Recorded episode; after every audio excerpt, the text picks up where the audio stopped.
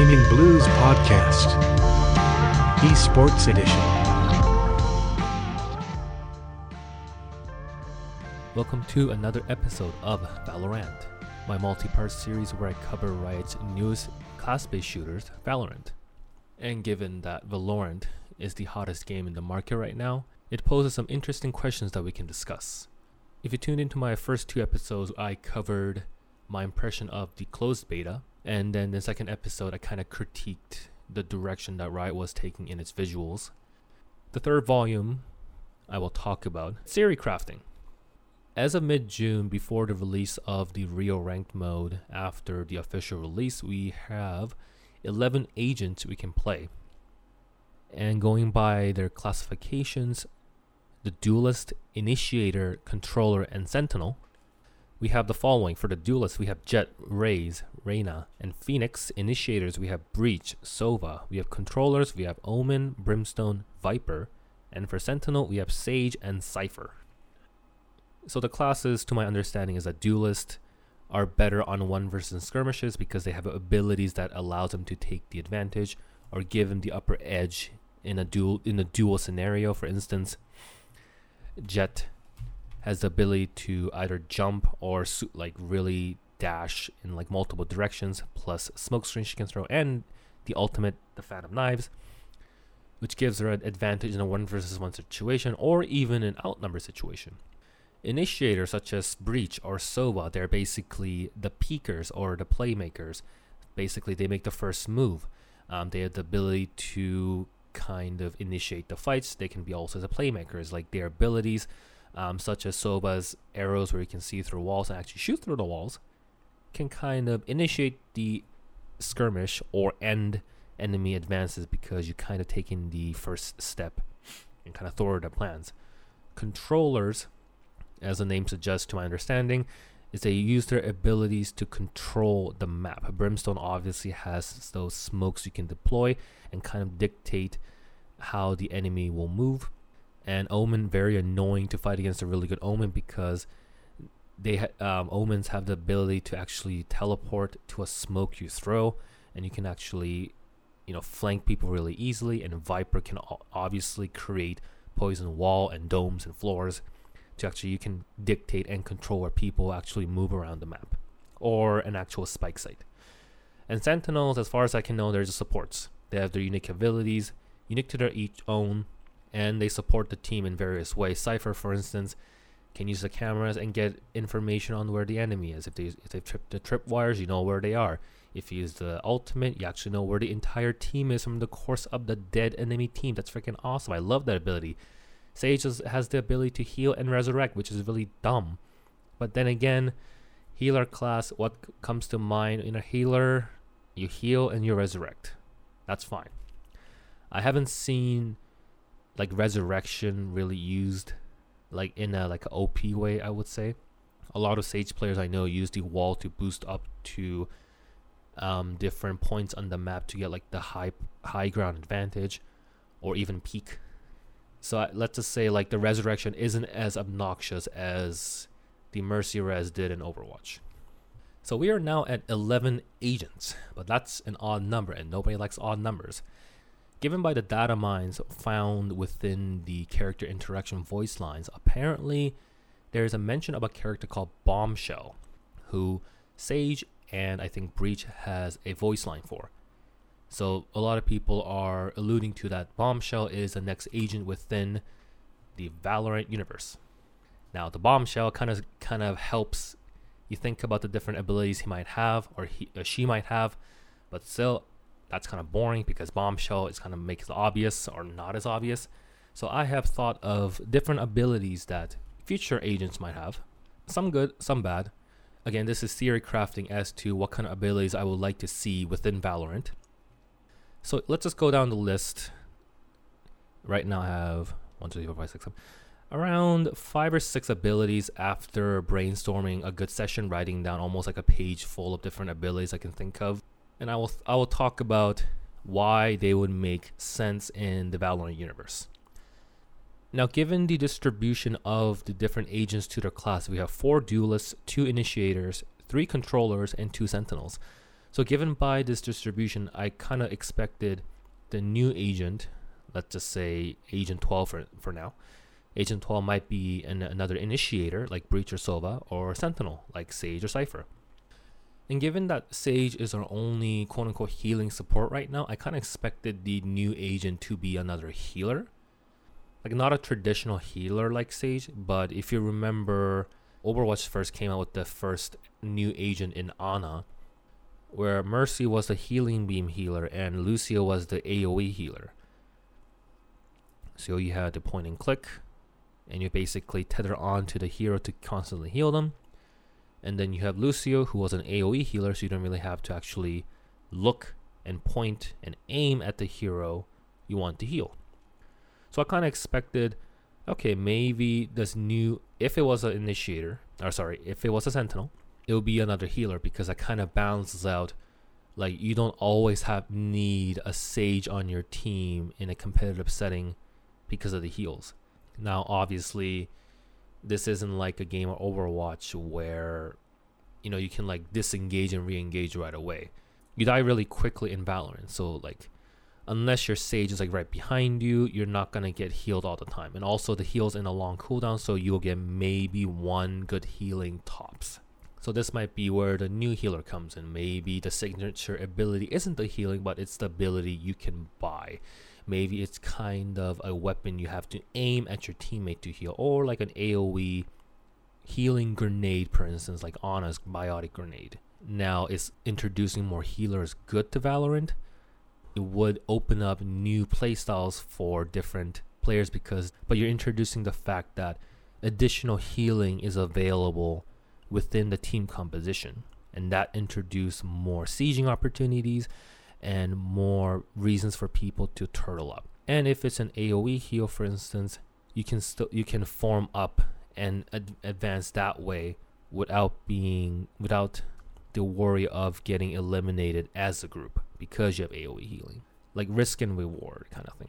But that seems very obvious, like, oh, we need another healer. But just because we need another healer, it's not as easy as let's just give this person some kind of AoE heal you can chuck at the ground to heal them. Because every action must have a consequence. And what is the consequence of giving somebody AoE heal? The obvious trade off would be if you chuck things at the ground, it'll make a gigantic noise. That would be a trade off for using the AoE heal. But if you make the like Sage's heal is not as obnoxious because you can only use once per cooldown, and the cooldown lasts almost 20 seconds as far as I can remember. So you can't constantly heal people. So if they do introduce another healer, for instance, not my idea of making a purchasable healing Stimpak, for instance, there obviously has to be some kind of downside to actually risk using that ability. I also thought of maybe that maybe well, was in the brainstorm list that maybe you can have a hero that distributes armor. But I immediately regretted thinking that because I remember what happened with freaking Brigitte from Overwatch, where you can actually stack armor on people.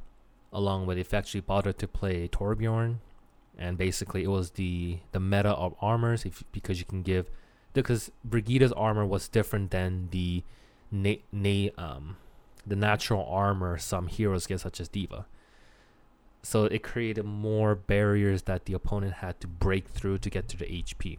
I'm against the idea of giving more characters more HP or more armor than they than what every single character has access to because it creates an unfair advantage at the start of the round because you can actually make the HP or armor of the opponent or your team higher before the skirmish.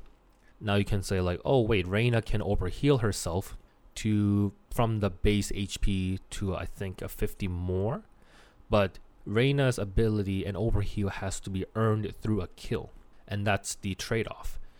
If you get a kill, you're rewarded with Reyna's ability of overhealing yourself above the base HP. And this is different from, let's say, Brigitte giving armor every few seconds or something. And even if it wasn't a cooldown, let's say every 20 seconds, a new a sentinel has the ability to give additional armor to a teammate or something. There is absolutely no downside to that. So every ability in Valorant must have a benefit, and at the same time, it must have a risk of using it. So that's why I initially thought they should add another healer to the the Valorant roster. I thought it would be as simple as I'll oh, just give them, you know, the healing biotic grenade from Overwatch or you know, give stackable armor. Like none of them seem to actually work out because there actually is no downside that I can think of that would actually make sense to insert a healer class within the Valorant compositions right now. And I don't know what would be a good Sentinel ability if they want to make Sage not the only support pick they have to rely on. And this throws out invulnerabilities too. Invulnerability is like the worst thing you can ever put in a first person shooter game. Holy shit. Like I know they did for Team Fortress 2, but that's only um you know what? Like that that was still obnoxious. Like giving the ability for the medics to give temporary invulnerabilities to the heavies. Holy crap. That was annoying to fight against even if you're a sniper from afar. I guess the only thing i can think of that would make sense for a healing thing would be how the painkillers kind of worked in the left 4 dead series and other game series where i think it also worked in pubg let's say you're at 50 hp and usually if you use Sage's healing it heals you to 100 and let's theoretically say this painkiller uh, skill this would actually raise your hp to 100 but it would slowly decay. See that would be my idea. The risk and reward is that yes temporarily you get your full hp back or a set amount of hp back but it will slowly decay to the the HP you're prior to using the painkiller. Now, what would be the use case for this, you might ask? Let's say you are in a one versus two situation and you just you just planted the spike, but you're at like 45 HP and you have two enemies left, but they're very low on health. Even if they're low on health, if it's a two versus one situation, it's kind of hard to uh, come as a um come as a winner in that situation because you're at low HP and the other two are also at low HP, and it's kind of like if they flank you and different variables comes into play. But let's say you planted the spike and you pop that painkiller at the moment, like the last few seconds before the spike explodes. That puts your HP temporarily at full HP and gives you the HP advantage you have going against these two.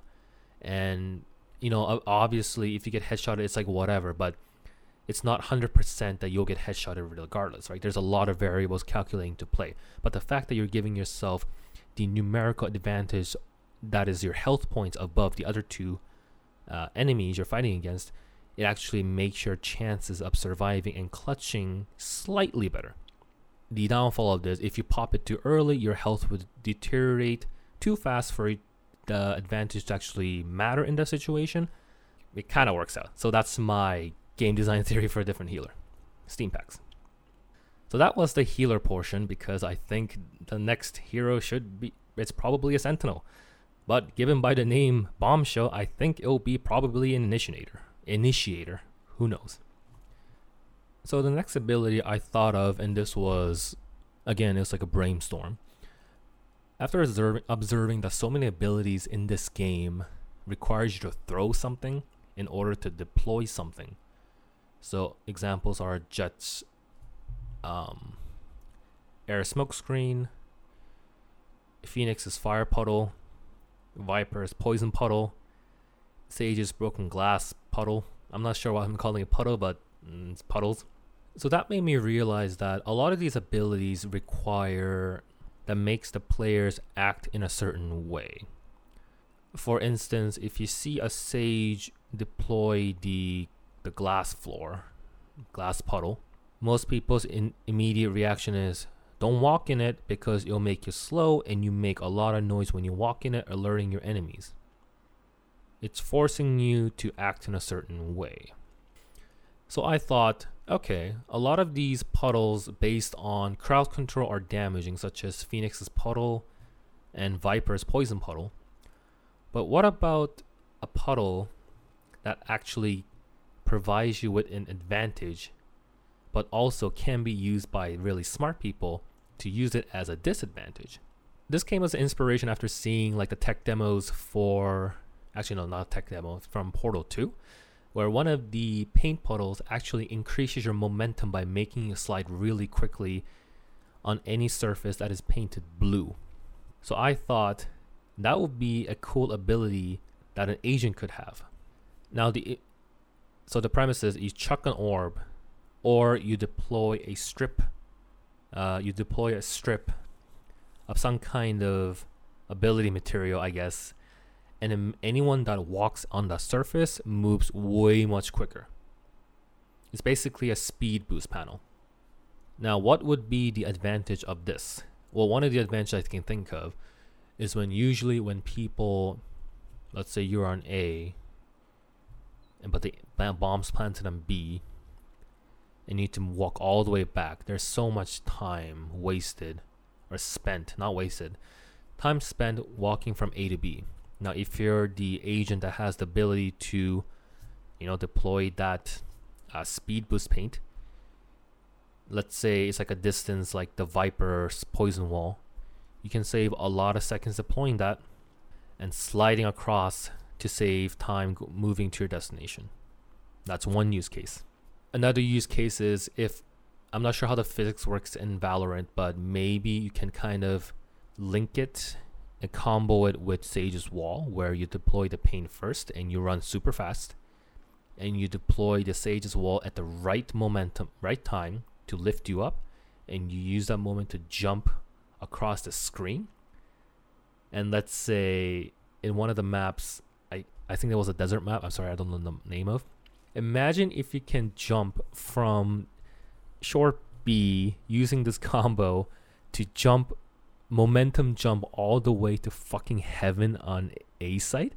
That'd be fucking dope. But I'm not sure. I'm pretty sure the physics don't work like that. But can you imagine if that was like true?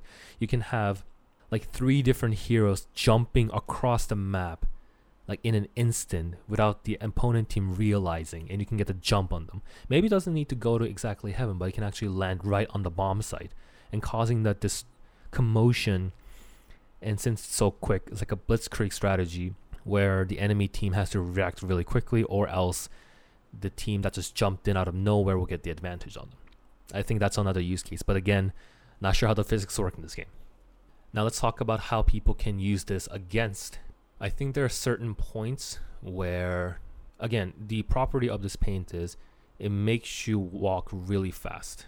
And depending on either you're walking or you're running, it increases your speed accordingly. Or it can act like ice where you slip it makes you walk more depending on like which paint you use like things like that and for enemies that means you can actually force them to walk fast in certain areas where the momentum is so quick they can't really stop properly or things like that. So you're forcing your enemies to either take a risk going through the speed up route or make another walk another path around the place where you mark with the speed ramp.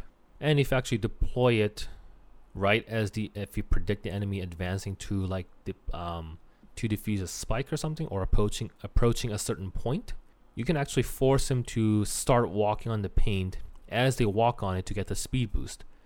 And maybe you can force him to run so quickly to a certain point, then you can just line up the headlines and just headshot him that way. It's not a destructive ability, but it's also messing with people's base movement and perceptions that it can create unique um, situations if used properly.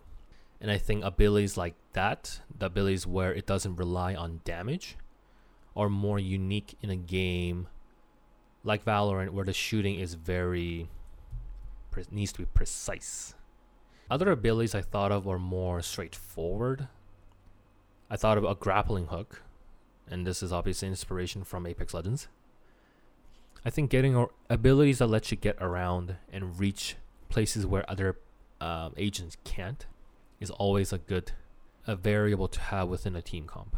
Obviously, Jett has the ability to ascend above things, and Sage has the ability to raise people up to certain heights so they can get on top of certain things. So, having an ability for a hero to use a grappling hook to reach other places means you don't have to rely on or have to choose slash pick Jett or Sage all the time for um, different agents to have access to the higher ground. Uh, I guess the downside is if you use a grappling hook, you make a lot of noise again, but it seems like a very basic ability to use as your signature ability, but again, in a gunfight, having the higher ground is always advantageous, especially if you're a sniper, for instance. See, on the flip side, I thought there's some way too many things you have to throw and raise and deploy in Valorant.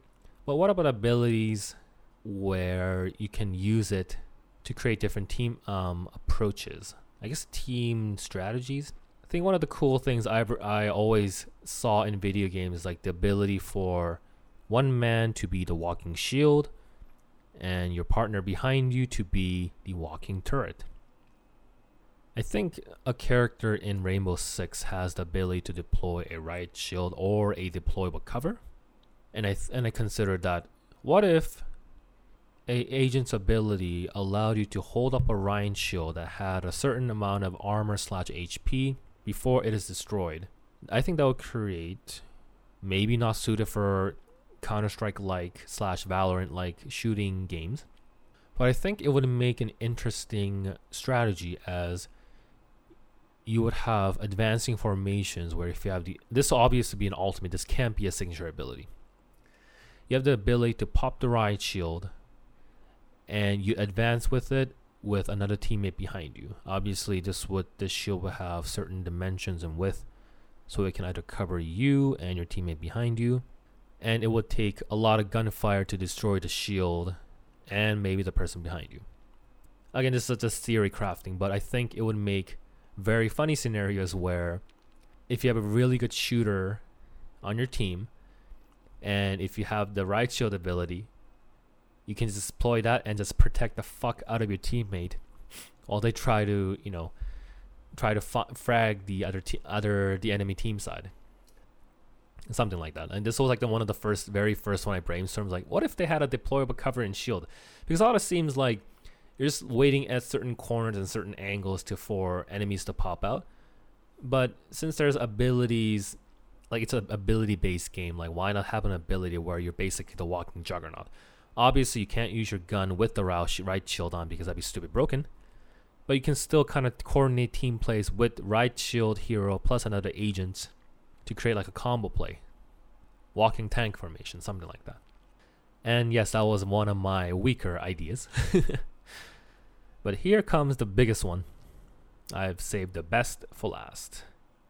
So after before Reyna came out, I kind of wonder like you know, you have abilities that kind of mess with your vision. You know, you have forms of flashbangs, you have forms of smoke screens. So what? How come there aren't as many abilities that messes with your audio? And I think one of Omen's abilities actually messes up your hearing, where you and enters you into kind of like a white noise state, where you don't hear anything but a certain frequency of sound.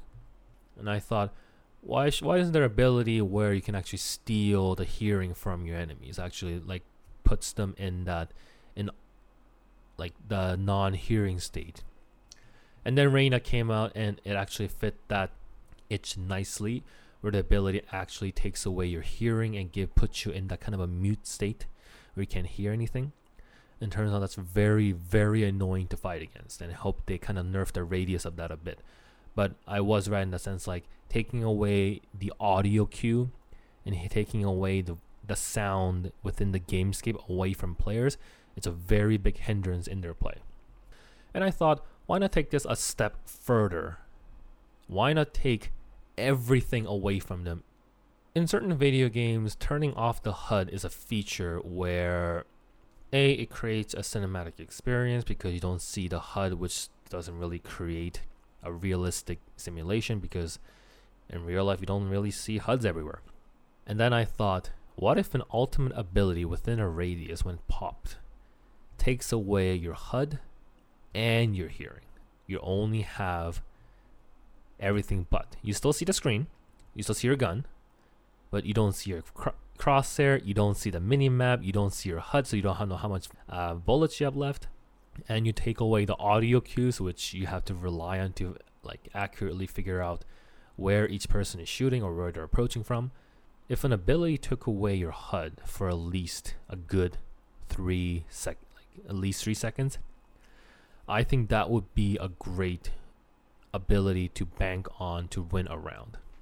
Like if you pop an EMP and you somehow flashbang them using Phoenix's ball or um, you use Breach's like flashbang, then you literally took away everything from them and they don't even have the audio cues to know where they're shooting at when they're blinded. That will be the ultimate crippling state you can put on your enemy, and that's a good way to win a round if you're like banking on like we have to win this round. We're like low economy and you just bang EMP the fuck out of them, you flashbang them and you win the round. Obviously this is not a surefire tactic. Obviously if you if your team sucks at shooting or kind of like putting themselves in situations where they can actually take out all the enemies at once, it's not gonna work. But the idea that you're moving certain elements that the player relies on to play the game for a, a certain period of time, even three seconds, to kind of jar them, to disorient them, it sounds very exciting. Obviously, it doesn't sound very exciting if I'm pro- if I'm on the receiving end of the ability, but the fact that it forces people to not be within their comfort zone of seeing all the information that's helping them play the game for a quick second, I think it'll be a great, I think it'd be a very interesting gameplay experience. And yes, that's a, that was my biggest idea. EMP to get rid of their everything in their HUD, and yeah, take away their everything. Please hire me right. I please help me design Valorant. no. So in summary, I'm actually looking forward to the who new the new hero, whoever he she whoever he she or they is. And after seeing Reyna, I love Reyna's kit. And obviously, Riot knows what they want from a character. Obviously, they want the duelist to be the flashy and basically be piloted by really good players. Because obviously, in the future, where you see highlight reels, it's obviously going to be all the Reynas or the Jetts.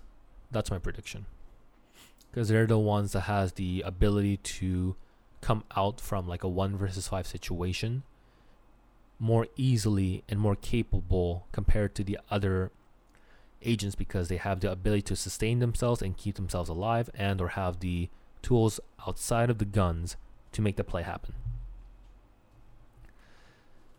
So I'm actually looking forward to what kind of game de- design decisions that Riot makes in the future. Obviously, more experienced players have more better ideas and more realistic ideas than me. But that's the fun of theory crafting. I can toss whatever I think at the wall, and some might stick, some might not. And that's the beauty of it. So I'm looking forward more to what happens within the realm of Valorant once rank comes out. I'm actually looking forward to seeing more meta strategies. I just learned that's a thing called a stinger strategy, where everyone just advances with stingers. So I hope to see more plays like that so I can learn more about it and more content about it. This ends another episode of Valorant. Obviously, I thought of ending this series with four episodes where I talk about where the esports might take off for Valorant, but I realized that I don't have enough experience compared to the other veterans within the esports journalism scape that actually has knowledge of how like really classic esports games such as Quake on your tournament or StarCraft and how they started up as an esports. So I'm not even gonna bother. But I will be making more Valorant content as they come because I am seriously interested in game in the I'll be making more Valorant content because this game intrigues me in a way where it actually has the potential to be of its own original thing if if carefully supported